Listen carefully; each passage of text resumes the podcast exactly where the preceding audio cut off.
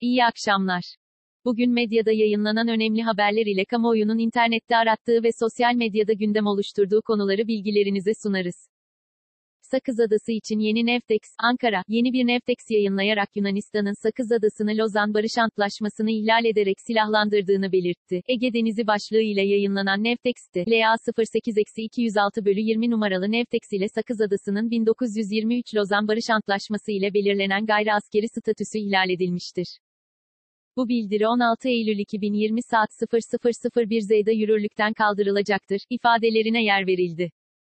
Bütçe Ağustos'ta fazla verdi. Hazine ve Maliye Bakanlığı, 2020 yılı Ağustos ayı merkezi yönetim bütçe gelişmelerini paylaştı. Buna göre merkezi yönetim bütçe giderleri söz konusu ayda 80 milyar 345 milyon 263 bin TL, bütçe gelirleri 108 milyar 565 milyon 652 bin TL olarak gerçekleşti.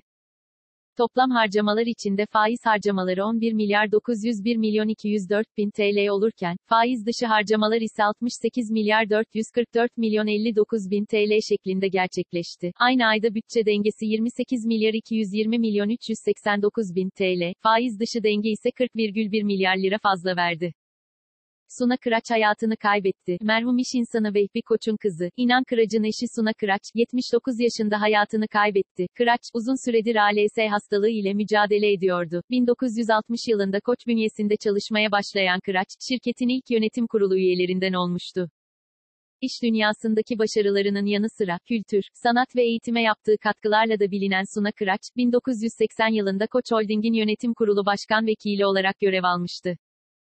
Türkiye-Yunanistan askeri heyetleri arasındaki teknik toplantı sona erdi. Milli Savunma Bakanlığı, Türkiye-Yunanistan askeri heyetleri arasında ayrıştırma usullerinin ele alındığı NATO karargahındaki teknik toplantının sona erdiğini, bir sonraki toplantının 17 Eylül'de yapılmasının planlandığını bildirdi.